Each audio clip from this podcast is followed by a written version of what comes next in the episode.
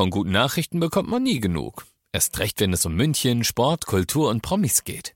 Lesen Sie selbst gute Nachrichten. Heute in der Abendzeitung und auf abendzeitung.de. Abendzeitung. Die ist gut.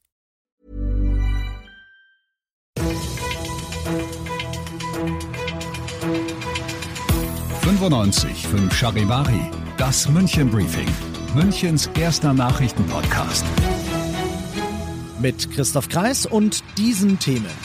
Morgen stehen die Münchner Busse still und ein grausiges Verbrechen erschüttert Emmering im Landkreis Fürstenfeldbruck. Herzlich willkommen zu dieser neuen Ausgabe.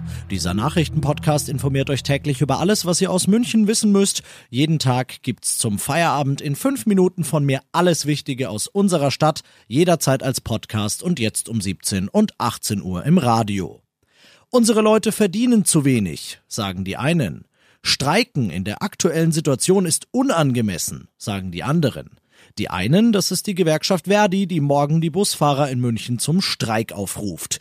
Die anderen, das ist die MVG und Recht haben sie beide ein bisschen. Denn Busfahrer im teuren München verdienen beispielsweise im Schnitt zwei Euro weniger als ihre Kollegen in Hamburg.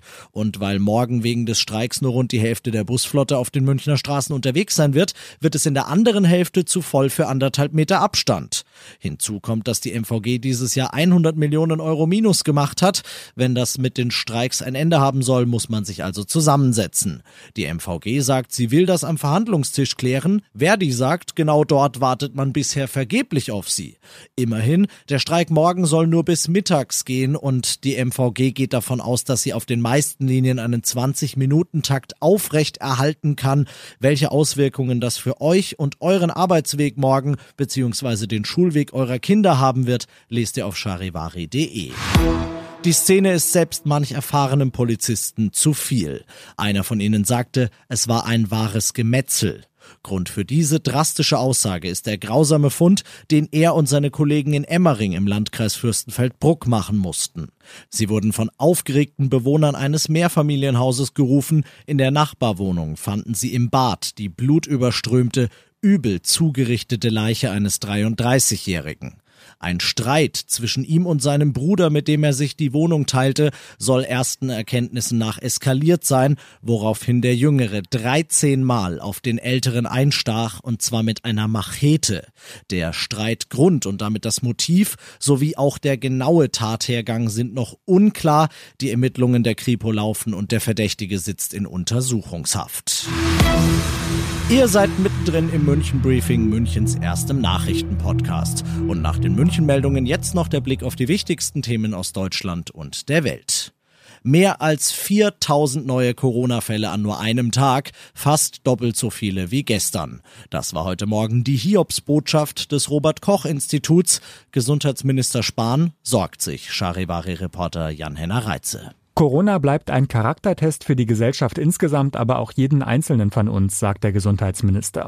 Jeder müsse sich selbst fragen, ob eine Feier mit vielen Gästen in Pandemiezeiten wirklich sein müsse, so sparen. Noch mehr Regeln hält er nur dann für nötig, wenn die Infektionszahlen hoch sind.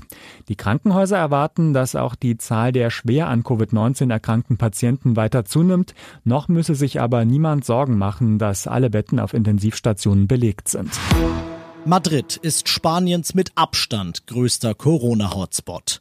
Deshalb hatte die Zentralregierung eine Zwangsabriegelung der ganzen Region rund um die Hauptstadt beschlossen. Fünf Millionen Menschen durften nur noch in Ausnahmefällen rein oder raus. Genau diese Regelung hat jetzt aber das Oberlandesgericht in Madrid gekippt. Aus Spanien Charivari-Korrespondentin Julia Macher.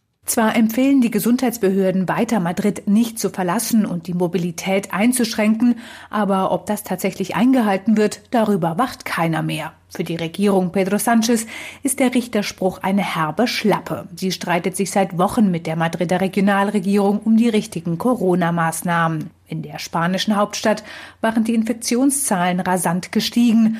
Auch der Druck auf die Krankenhäuser nahm zuletzt zu. Und das noch zum Schluss. Nochmal eben zurück zu diesem Streik morgen. Bis zum Feierabend soll wieder alles laufen wie gehabt, aber viele von euch könnten natürlich frühs eine Alternative zum Bus brauchen, denke ich mir, und das denken sie sich auch bei Leim und hauen deshalb Freiminuten für die hunderten E-Scooter und E-Bikes, die die in München stehen haben, raus. Falls ihr noch keine Leim-Nutzer seid, dann könnt ihr euch da heute noch registrieren und den Code Leimstadtstau alles in einem Wort, freischalten, dann habt ihr morgen zweimal 15 Minuten Gratisfahrt. Das sollte für den Weg ins Büro eigentlich reichen. Ich bin Christoph Kreis, ich wünsche euch einen schönen Feierabend. 95 5 Charivari, das München Briefing. Diesen Podcast jetzt abonnieren bei Spotify, iTunes, Alexa und charivari.de. Für das tägliche München Update zum Feierabend. Ohne Stress, jeden Tag auf euer Handy. Planning for your next trip? Elevate your travel style with Quince. Quince has all the jet setting essentials you'll want for your next getaway, like European linen, premium luggage options, buttery soft Italian leather bags, and so much more. And is all priced at 50 to 80% less than similar brands. Plus, Quince only works with factories that use safe and ethical manufacturing practices.